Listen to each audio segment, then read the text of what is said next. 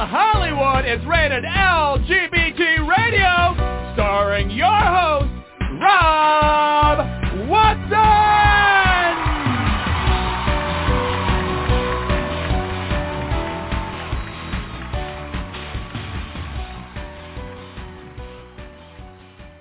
Welcome, welcome, welcome to this installment of Rated LGBT Radio. And yes, I, am your your host, Rob Watson. I am your Rob Watson Watson host. Um, a little voice challenge today, but we will see how how that goes. But if I squeak, that is why. Um, so an exciting show today with a fascinating guest, as always.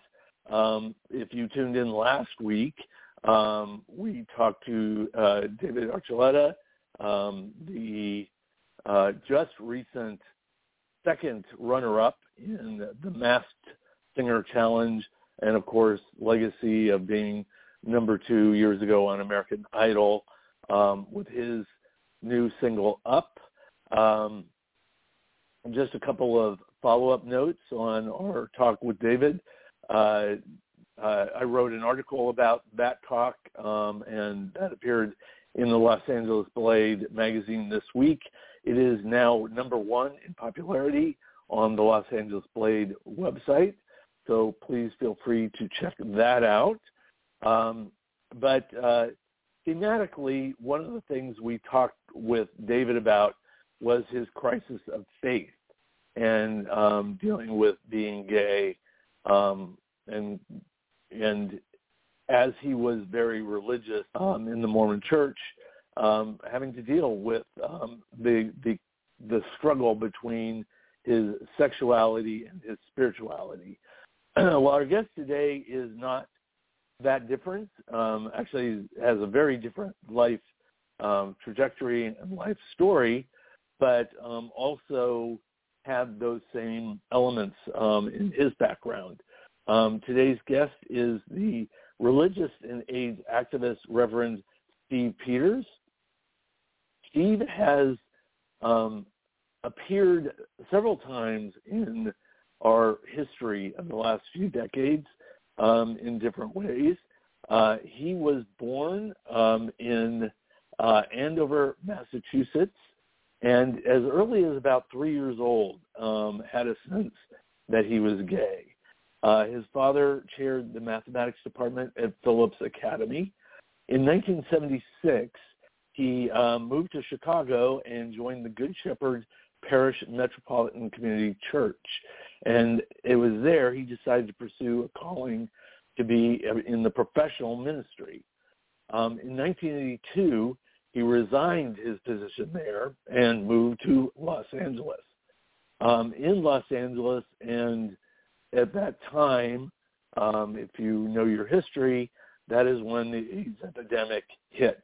And Steve was caught up in that. He um, was diagnosed with AIDS, uh, Kaposi sarcoma, uh, stage four lymphoma, and um, he was told by a professional at that time that he would not live past 1985. Um, thankfully, he did, um, he uh, became patient number one in a an uh, drug trial uh, of a drug called Suramin, and um, that drug, even though it turned out to be toxic for others and its use was discontinued, it did help him to have his um, ailments go into remission, and he is in remission to this day. Um, since his diagnosis, however, um, Steve has served across the board in numerous um, AIDS um, advocacy and, and activist roles. Um, he was on the board of directors for AIDS Project LA. Um, he was with the AIDS Interfaith Council of Southern California, the AIDS National Interim Faith Network USA. He was the first Los Angeles um, City Council AIDS Task Force on that and was still director for the AIDS Ministry of the Universal Fellowship of Metropolitan Community Churches. Um, that's not all. he achieved some notoriety in a couple of places. One was when he was invited to the White House uh, with then um, U.S. President Bill Clinton, um, and met with Bill Clinton and Al Gore, and um, they were celebrating AIDS World AIDS Day. Um, as a result of that conversation, he actually made it into Clinton's speech about World AIDS Day that was delivered on December 1st, 1993. Prior to that, back in 1985, however, um, he turned heads and gained notoriety by being interviewed by none other than Tammy Faye Bakker uh, for a good half hour on her show. And we're going to talk about that interview. That interview was dramatized and portrayed in the movie a few years ago, The Eyes of Tammy Faye. So um, he made it onto the big, big screen, screen, although played by someone else. Um, he has also uh, won the humanitarian award from the uh, Los Angeles Gay Men's Choir um, and other notable accolades. So we will be talking to Steve very shortly.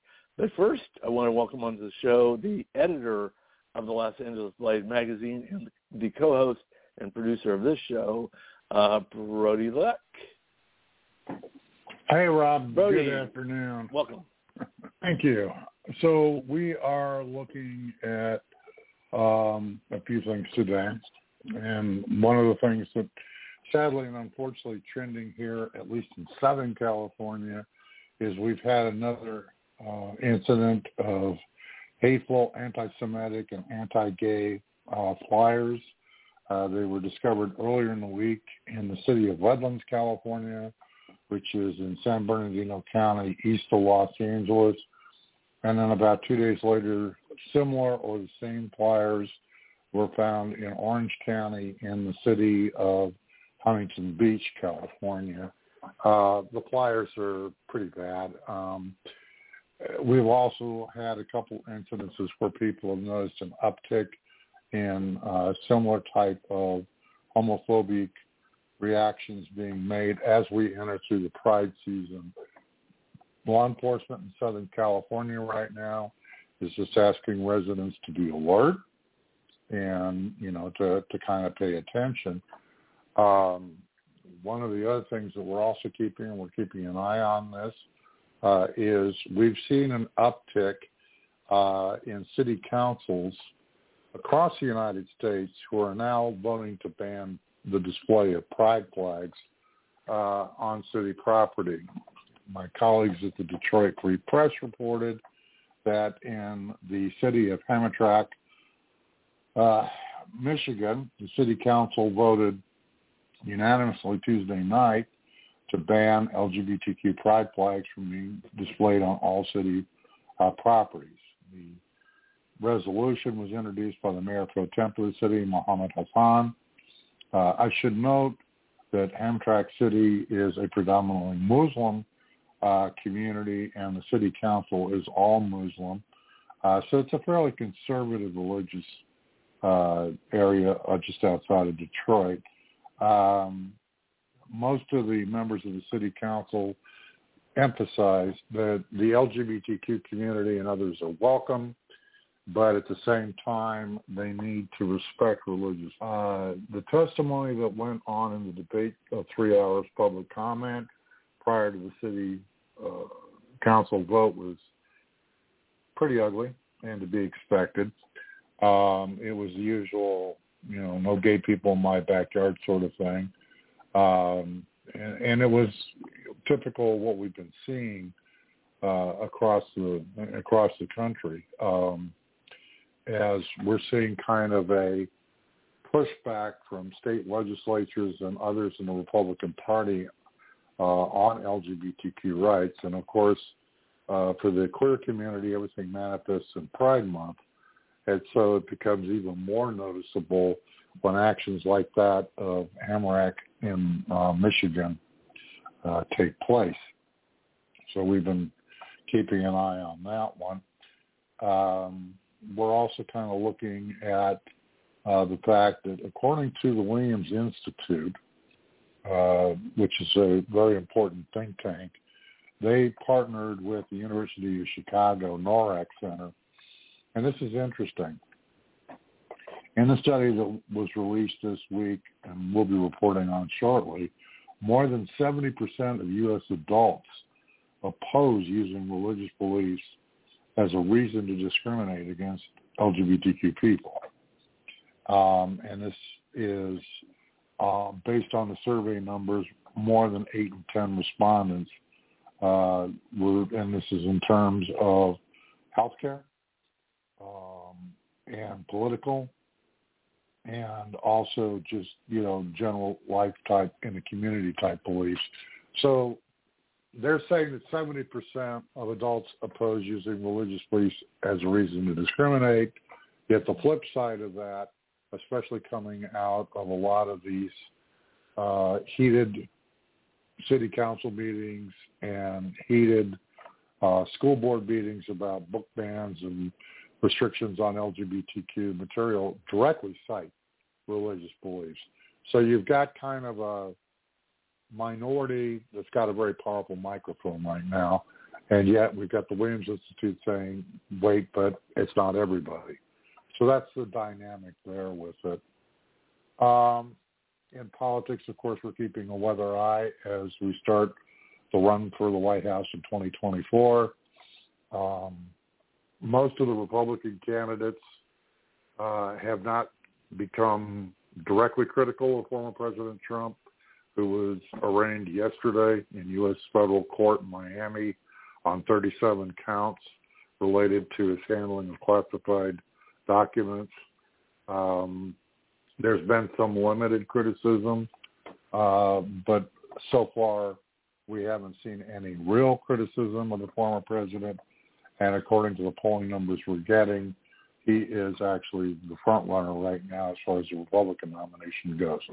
We'll have to wait to so see. Brody, how that is. um, yeah, uh, Chris Christie actually came out really hard ass against Trump um, uh, when he launched into his campaign. But um, it seems to me that these guys are secretly behind their backs. They have their fingers crossed that his legal problems are going to kick him out of the race without them having to weigh in, so they can both, um, you know, keep the base warm and fuzzy um, and positive towards them, so they're not confronting him as a sacred cow. But then once he is, for lack of a better term, politically slaughtered, they can come in and clean up the mess. What would what would Yeah. you what is your view on that? I, I would agree with that. We're seeing a lot of that. I think that, uh, you know, plus I would also remind our listeners that we still have yet another round of legal uh, wranglings to go uh, forward in Georgia, where Trump is under investigation for electoral interference uh, in that state, and that could produce charges as well. So I think that I think you're right in your assessment. I think that the the political types on the right are just kind of crossing their fingers and they're putting up a unified, not ready to bash him, but they're really honestly hoping that something terrible happens so that they're allowed to. Um, eh, from any of your legal, because you've got your finger on the pulse of a lot of legal people, um, is there any concern about the judge who was selected in Florida to oversee the um, documents case? There's been some question. Uh, she's already in earlier rulings in this case actually uh, ruled in favor of the former president. She is a Trump appointee. There's been some concerns as to whether or not she will assist the former president in running this into next year during the election cycle uh, with delays and allowing delays and um, that sort of thing. So there there have been some concerns expressed. Yes. Yeah. Okay. Any other news? That's pretty much it. Um, Pride continues to roll on. Uh, we are looking at um, the two mega prides, which of course are the big ones, and that's San Francisco in New York uh, at the end of the month, and uh, we're just kind of hoping that we can get through this Pride uh, with uh, little or no incidences, as it were. and uh, yeah, okay. that's just kind of where everybody's yeah. at with that. I'm, I am laughing at you because I'm sure there are lots of uh, Los Angeles chauvinists who just uh, twirled their pearls that you saying that San Francisco and New York were the big ones. you know, so oh yeah, but it's like, but who cares? Um, yeah, no. Uh, one thing I do want to point out to our listeners, in case you didn't know, Los Angeles Blade is in the top ten of the top uh, news sites, not just gay news sites of Southern California. That's up against the LA Times and Orange County Register and all sorts of other ones. So um, kudos, Brody, for uh, building up that paper. Um, and of course, it just won the um, noted journalism award from GLAAD as well. So um, good, good job all around. Thank you. All right. Okay, so moving on. Um, I do want to welcome to our show now uh, the Reverend Dr. Stephen Pieters. Steve, welcome to the show. Well, thank you, Rob. It's great to be here. Well, wonderful having you. So um, I kind of want to start with um, uh, taking you back before a lot of things happened for you, but as a young man and as a Christian, um, and knowing from a very young age that you were gay, um, take us through what that struggle was like for you.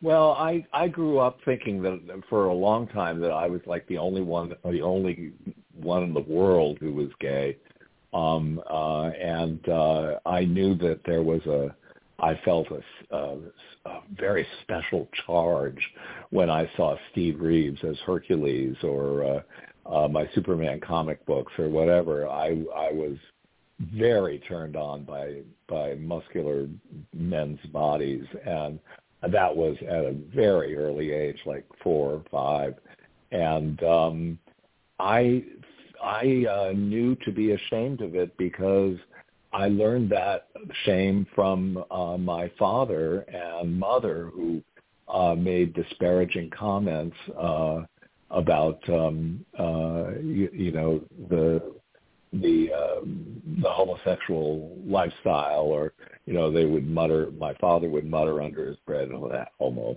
uh, something like that. And I thought, "Oh my God, I can never tell them that I'm one too." And uh, of course, by this time, I realized there were others in the world, but I didn't know how to find them.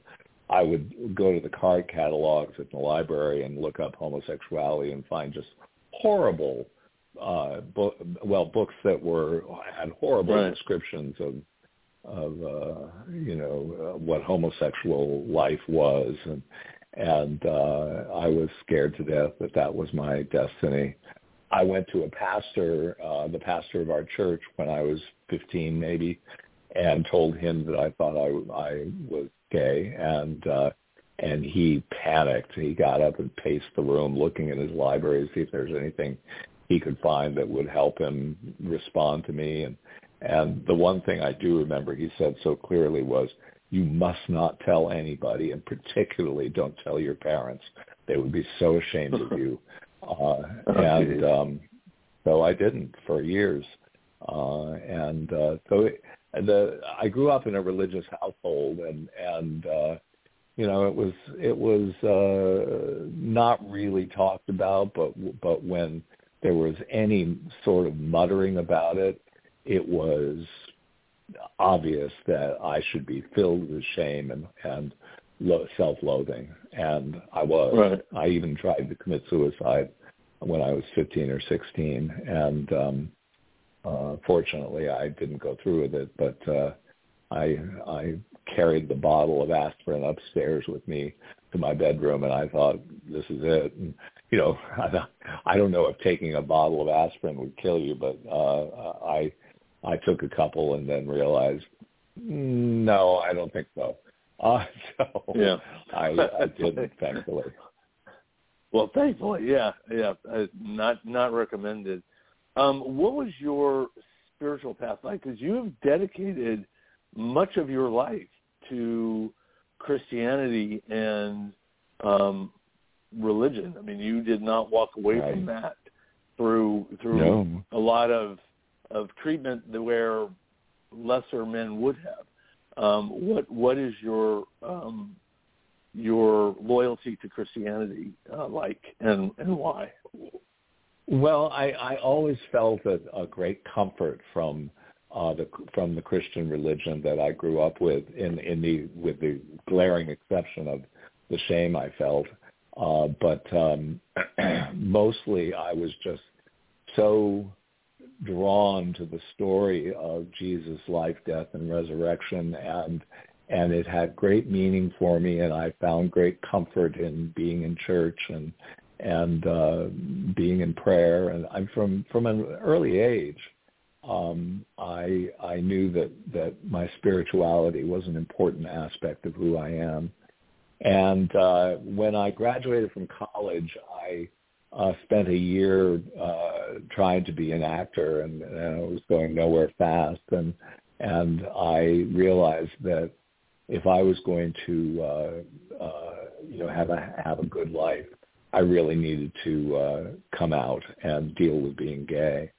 And I had read uh, Patricia Nell Warren's The Front Runner, and Mhm. that like shifted my whole perspective on the gay community. And and I thought, wow, if it's like that, I want to be a part of it.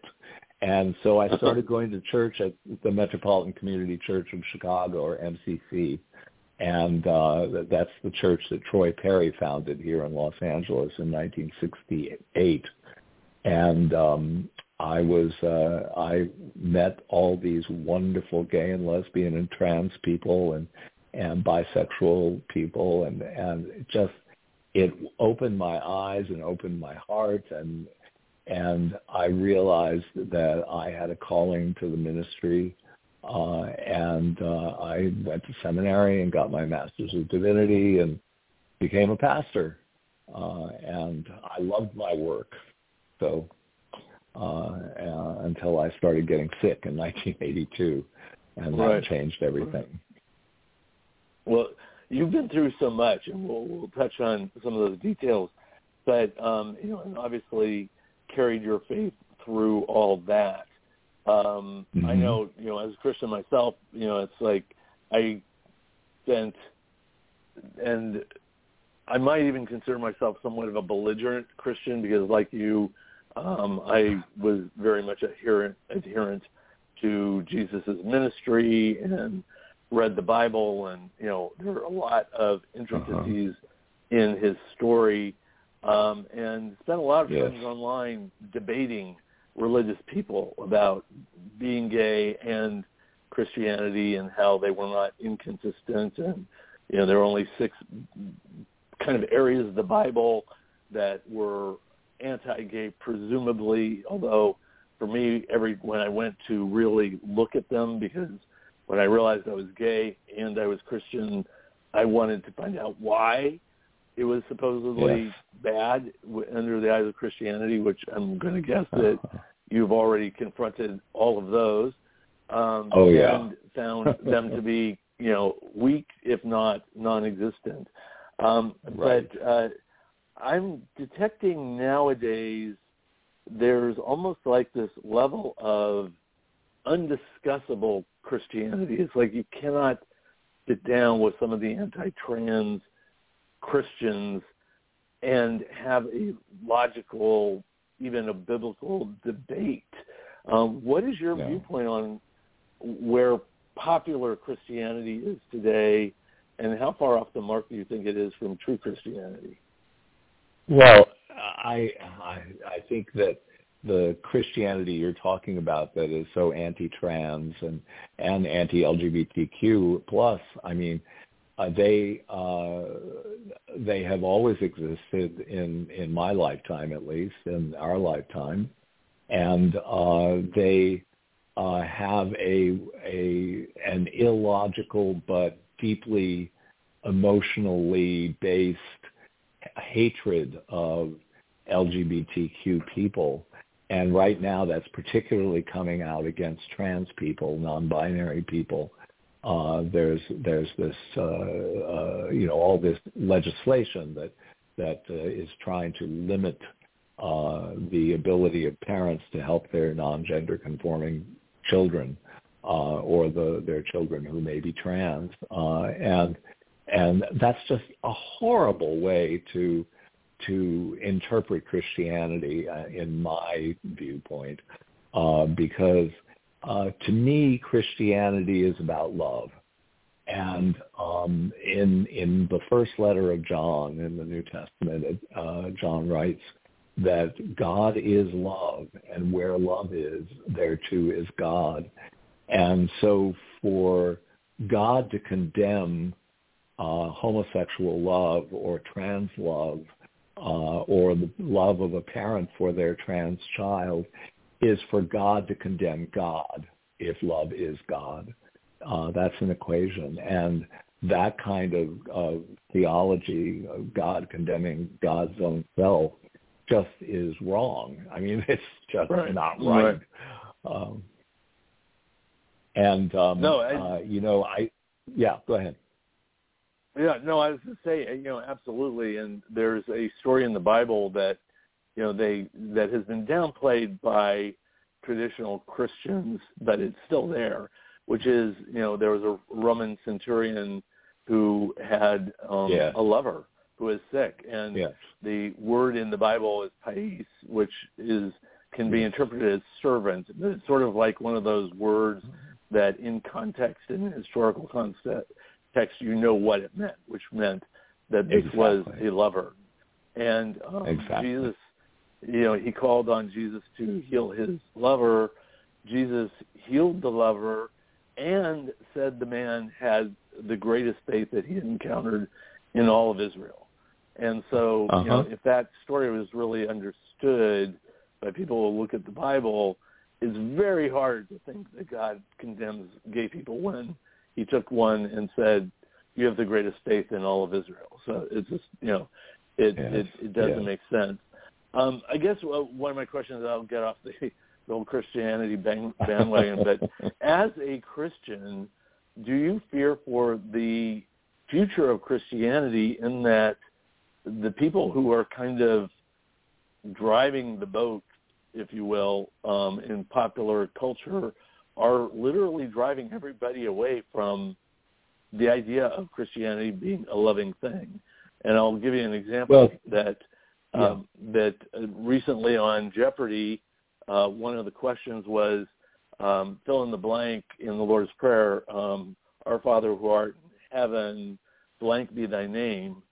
And the three contestants, none of them knew that it was the word hallowed which oh, is like that's how far yeah it's how far oh, people are moving from any kind yeah. of prayer consciousness or anything but so what what are your fears for christianity itself well I, I you know i think it's really clear that that society is becoming more and more secular and a lot and a good deal of that is reaction to this very conservative strident hate-filled uh, form of Christianity. And uh, but I, I really have to say um, that Christianity is not a monolithic religion. It is not just those Christians who who oppose trans rights or gay rights. And it's there are there are denominations and and many churches who are supportive of LGBTQ plus people and and who love us and welcome us in leadership roles as well as just to sit in the pews and worship. Uh, and so there is where my hope lies for the church uh, universal that uh, that that will um, will end up domin- uh, you know dominating uh, the the survival of Christianity. And uh, you know it's just it's so sad that that the the attention seems to all be going to the the wing of Christianity that is so filled with hatred for people who are different. Um, and uh, you know, I but uh, I again have to stress that there are a lot of churches. There's a lot of opportunity for for Christian uh, for LGBTQ plus people to be Christian and LGBTQ. You know, it's yeah, just, absolutely. And, yeah, it's we need to turn up the volume there. I, I want to take you back though historically because you are um, pretty much best known for an incredible cultural olive branch, and that is yes. when you were literally still fighting for your life with the threat of AIDS, and in 1985 mm-hmm. sat down for an interview with Tammy Faye Bakker, who was obviously extending the olive branch from her yes. vantage point of, of popular Christianity, which you know she was put in place by um, Pat Robertson, who just passed away. You know, so obviously, right. you know, it was she had connections to some of the hateful Christianity, um, but it was quite a conversation. How did that come about? Well, uh, she wanted to be the very first televangelist to interview a gay pastor or a gay man with AIDS, and uh, it had never been done on on on uh, televangelistic television shows, uh, which were very popular back in those days.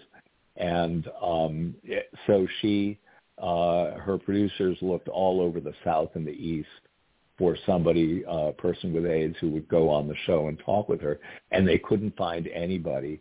They finally called the AIDS uh, AIDS project in Atlanta. The AID Atlanta was the name of the project, and uh, uh, the executive director there was a friend of mine, and he he referred them to me, and uh, uh, so they called me and and said we'd we'd love to have you come to Heritage Village and sit with Tammy and talk about being a gay man with AIDS and being a gay Christian. Uh, and I said, well, you know, I, it's going to go out live. I didn't want them being able to edit it to the to whatever purposes they might have.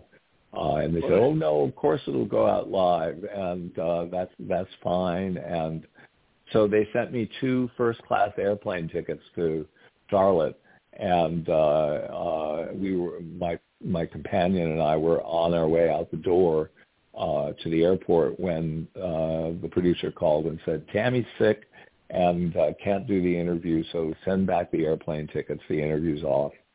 And uh, then the next day, I got another call from the producer saying that uh, Tammy was feeling better and she wanted to do the interview like tomorrow.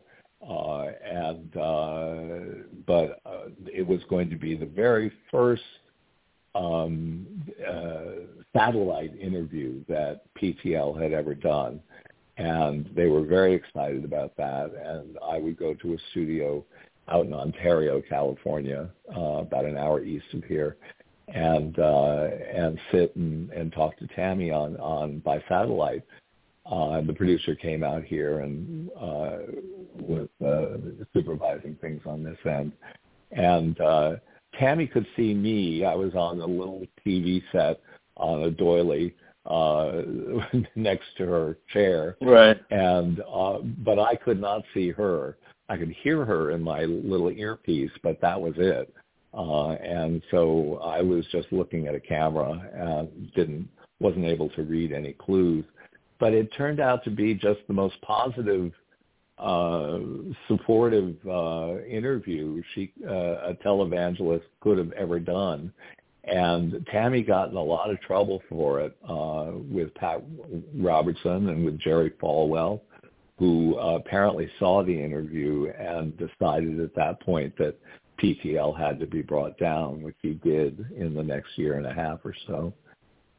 Wow. So that was that was like the salvo for them to destroy yeah. PTL. Wow. That's yeah. that's intense. Yeah. Um, with her eagerness to do that interview, do you feel like that was her renegade, her her rebellion? Um, uh, well, that, knowing that was, was part risking? of it. Yes, certainly. Uh, and she she she had a, a concern that that uh, Christians should be loving and caring and and and be embracing their gay children and their trans children and their and and people with AIDS should be embraced and, and ministered to as as good human beings who are facing a horrible uh, stigmatized disease uh, and death.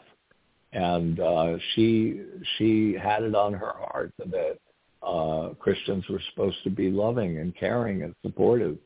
And uh, so I think that she had me on so she could have a, a, a way to talk about that with uh, somebody who was indeed a gay Christian. And uh, she, uh, th- there has been speculation that she spent the first 15 minutes talking to me about how I knew I had to be gay and why maybe I just haven't Right. given women a fair try or something like that. Right. And and there were some there's been some speculation that she emphasized that so completely and questioned me and grilled me really about it that she was trying to work out issues in her own marriage because of knowing that her husband was uh, uh, possibly bisexual. He was rumored to have had same-sex relationships, and uh, and so people are uh, there has been speculation that she was trying to work out issues in her own marriage through that interview.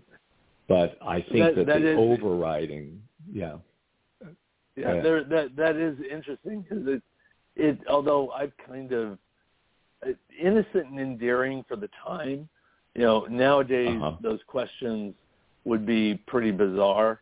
Um, Oh, know, yeah.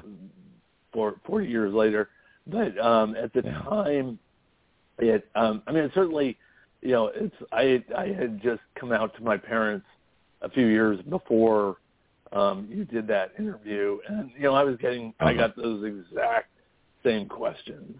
You know, it's like really, it was, yeah, you know, it's yeah, it's like you know, it's it. Um, I, I think it was a point where a lot of straight people were, you know, and said, okay, I'm I'm gay, and it's like they're they're like, well, because they relate to it from their own viewpoint of of that's so weird. It's like it's sort of like you know I can't stand eating food.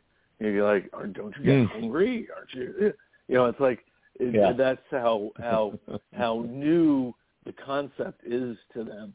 Yes. Um, but I did notice that um, she got so emotional with you about wishing you were there, wishing she could Mm-hmm. hug you, and telling you that there are so many people in the studio that just you know would wish you were there and wish they could you know be physically affectionate with you and and, and then Yeah. she made the excuse that you couldn't be there because you had chemo um and Yeah. and couldn't make it which seems obvious that that was not true um but I'm, well, I was I'm doing that experimental chemo. Yeah, Yeah, but it just seemed like but- like the the forces around her were preventing you from physically being there, where she personally right.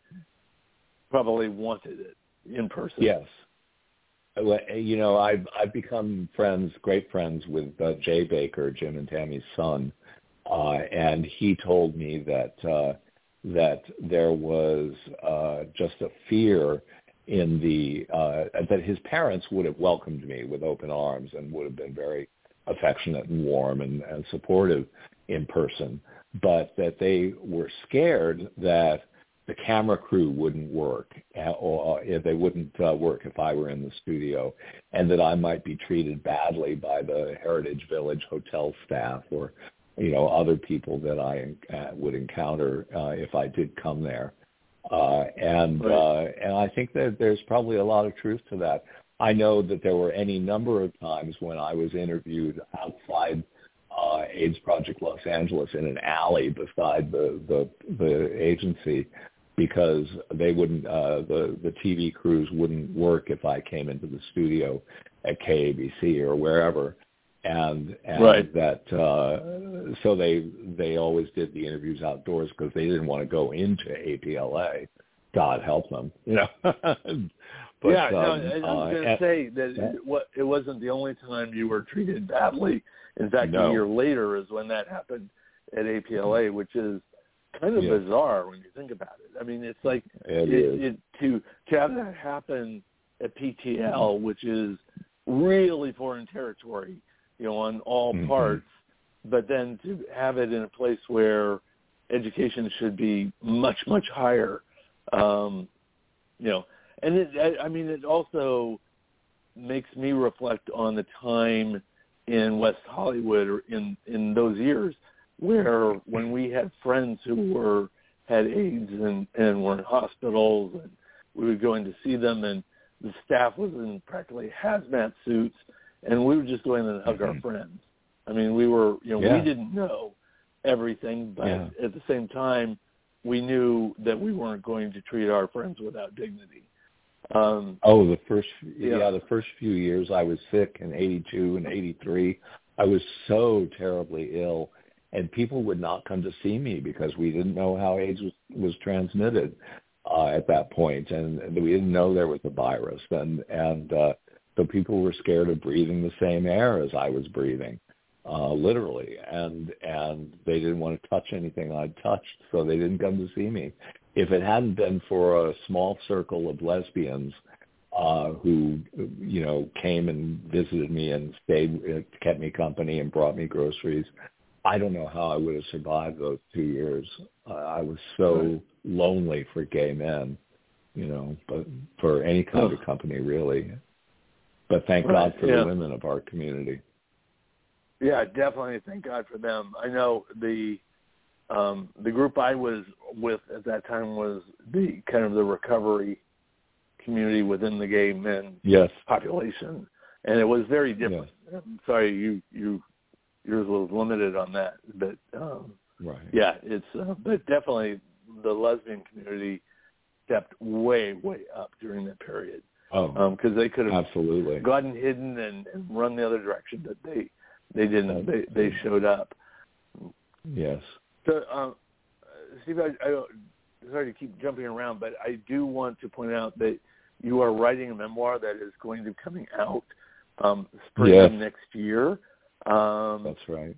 how, where is that book in development, and what what is your motivation for uh, putting it down in writing? Well, uh, it, it it just I just finished the final revisions, uh, so it we're we're putting in the pictures now. There are going to be about ten pictures from my life in there, as well as the story of uh, my journey with AIDS. And uh, uh, the working title at this point is "Surviving AIDS: A Memoir of Faith, Healing, and Hope."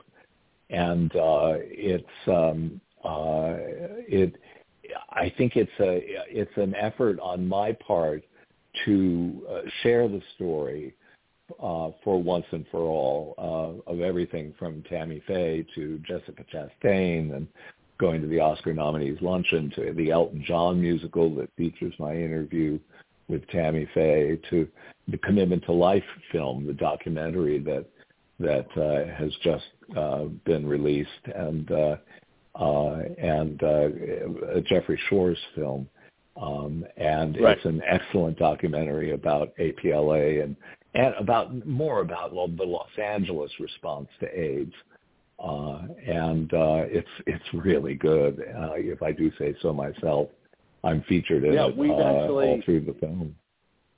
Yeah, we we actually um, had a show on it. Um, Jeffrey, we've had Oh, Jeffrey on our show a couple of times.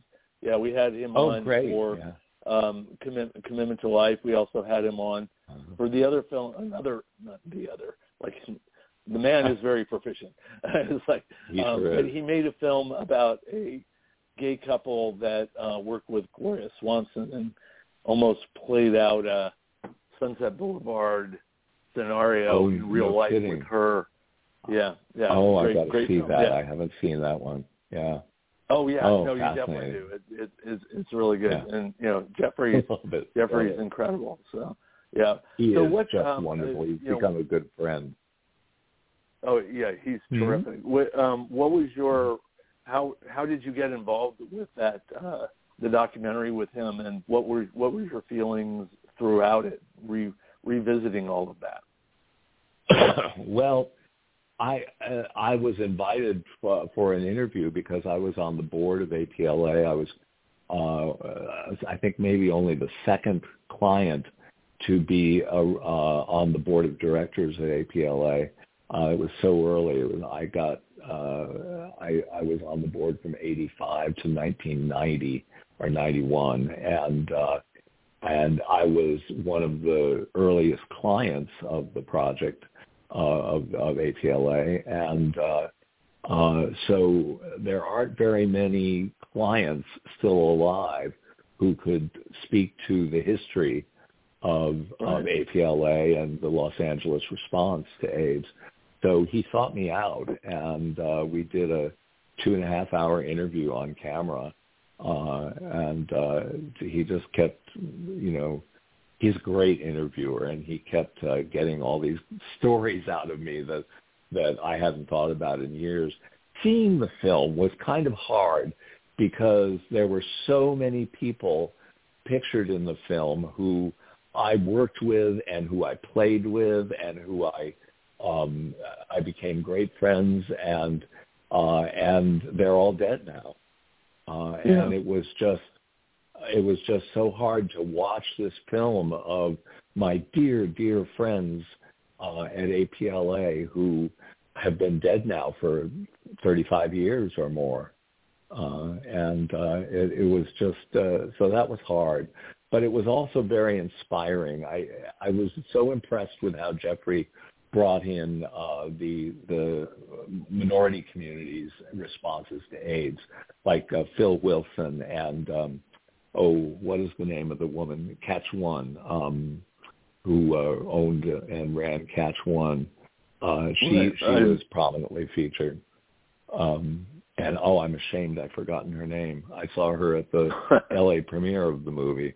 Um, anyway, so it was it it's a great film and it and it represents a lot of different aspects of the Los Angeles response to AIDS, not just APLA, but the Hollywood response, uh, both good and bad in terms of the entertainment industry, you know, showing up for Elizabeth Taylor's first big fundraiser for AIDS in 1985, the Commitment to Life event, uh, which was hugely successful and which I was fortunate enough to be the client, uh, the person with AIDS who spoke at the at the dinner.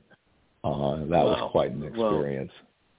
Well, yeah, yeah, it was. It, it's an important film. People should see it because, um, yeah. you know, and it, it uh, you know, having lived there at the time, you know, I realized that it tells the, the story of LA. It doesn't, you know, mm. the story of LA is is very fabricated, and uh, there you know, there are lots of levels to it that one yeah. film can't necessarily get to all of them.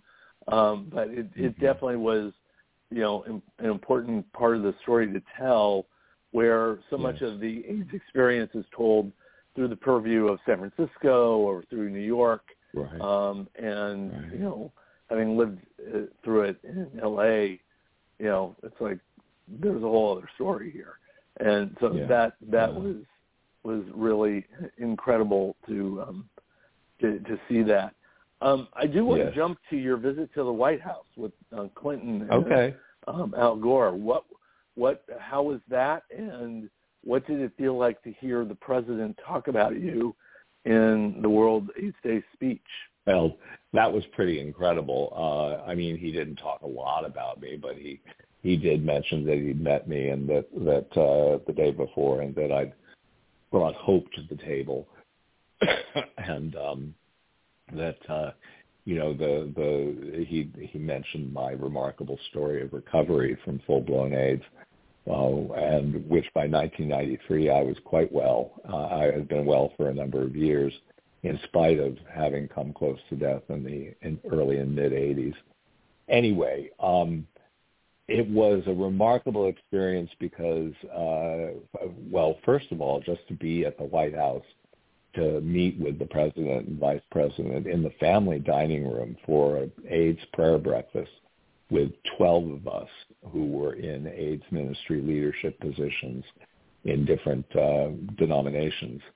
Uh, and uh, because I was the only out person with AIDS there, they seated me right next to Clinton. And uh, it was just extraordinary to be able to talk to the President of the United States over breakfast about the concern closest to my heart, the passion of my heart, uh, dealing with, with AIDS. And, and uh, he really listened. Uh, and uh, he was very, very clear about the fact that he wanted to bring AIDS off the back burner, which it had been for years with uh, right. Reagan and Bush. Uh, and uh, and so the next day he made this speech, and I'll tell you, it it was just surreal to hear the, the president talk about me. Um, my mother was so excited she she uh, vi- videotaped it. Um, uh, she she put uh, you know she recorded it on her VCR uh, every single time C-SPAN showed the speech over the next 24 hours. She stayed up for the whole 24 hours to be sure and catch it so she could distribute the interview to different friends and relatives, and uh, she was she was thrilled. Yeah, no, I, I, I mean it's super important, and yeah, he was, um, you know, he did break ground. I mean, Reagan was yeah. horrific um, you know, not even mentioning it for years. Um, uh, George Bush Sr. was at best adequate, um, you know, and, and but fell short from the mark. And Clinton was the first yeah. that actually had the discussion. What was it like, um, literally talking to him? I mean, was it was there any awkwardness at all, or was it just like talking to a no. friend? What, well, it wasn't quite like talking to a friend, but uh, I mean, he was friendly enough, uh, certainly.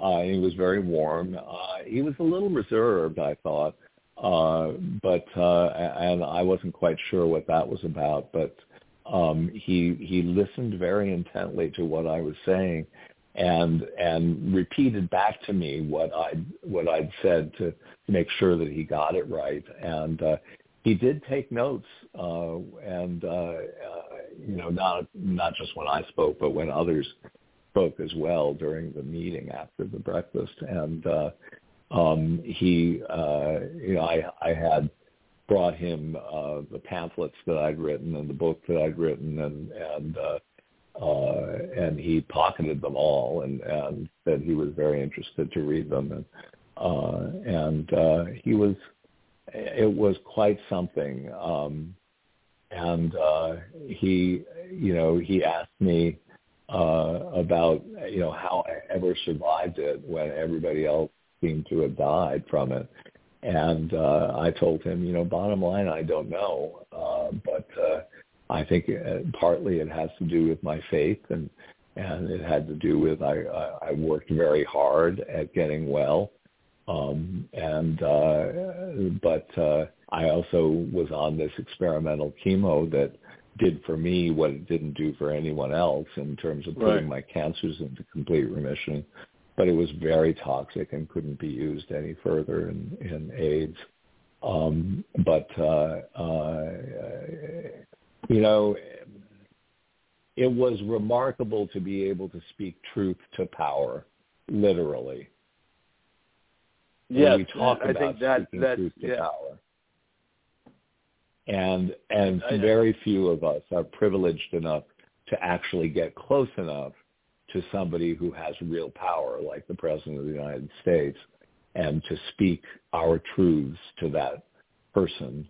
It just it it was a thrill, and it was humbling, and it was uh, it was just a remarkable moment in my life.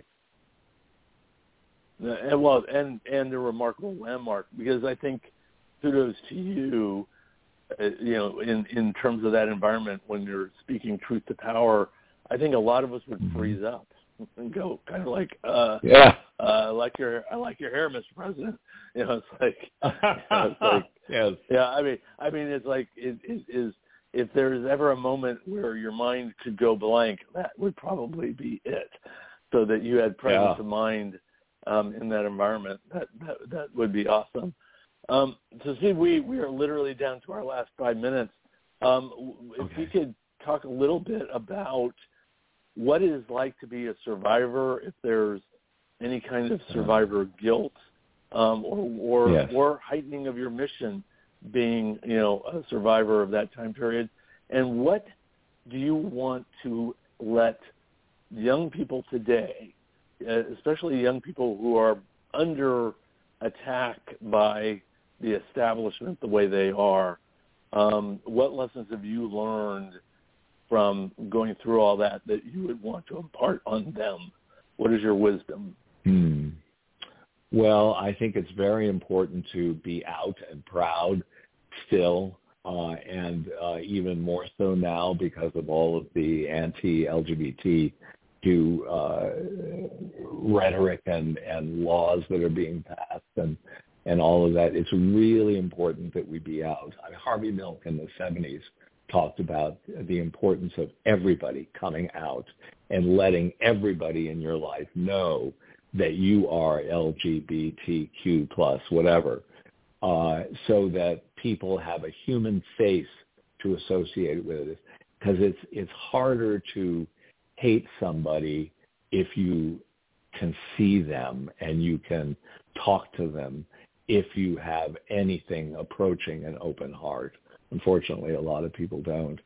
So I'd I'd say it's really important for young people to be out and proud, to to face the bullies, to face the uh, the antagonism and the and to uh, you know get out the vote and and get out and vote. Uh, voting, you know, um, there's a wonderful uh, image of Gl- Glinda in The Wizard of Oz uh, throwing, uh, you know, with Dorothy, and and Dorothy is is whispering to herself, "I wish the Republicans would would would get voted out. I wish the Republicans would get voted out." And she said, and Glinda says, "Honey, that's wonderful, but you you can't just say that. You have to get out and vote." Uh, and uh, it's a perfect little meme uh, for for uh, you know the importance of our participation in our democracy. Um, and uh, so that is an important thing to get out and demonstrate. Be there uh, when there are protests and and uh, when there are demonstrations. Uh, be there. Just show up and and see what happens and see what happens to your own sense of pride and joy in being LGBTQ. Uh, you know, it, it's it, I love being gay and I've had uh, an amazing life. And I continue to have an amazing life, and um, and it all started to happen when I finally came out uh, in the in the mid '70s, and uh, so uh, come out, come out wherever you are. Perfect. Come out, come out. Yeah. Well, thank you so much for coming on to today. Thank you for being you and everything you've done and continue to do. And yeah, um, you know, your joy and pleasure and um, you know, um, love that you exude is is uh, uh, formidable. Uh, so thank you, thank you, thank you. Um, and that Thank is you, it Rob. for us for today. We are out of time. We will be back again next week. I want to thank Brody Levesque, and don't forget again to check out the Los Angeles Blade magazine, losangelesblade.com, and um, check us out. Tell your friends to subscribe to our podcast, available where all podcasts can be heard. Um, and for that, we will see you next week, and uh, we will talk to you then. You've been listening to Rated LGBT Radio.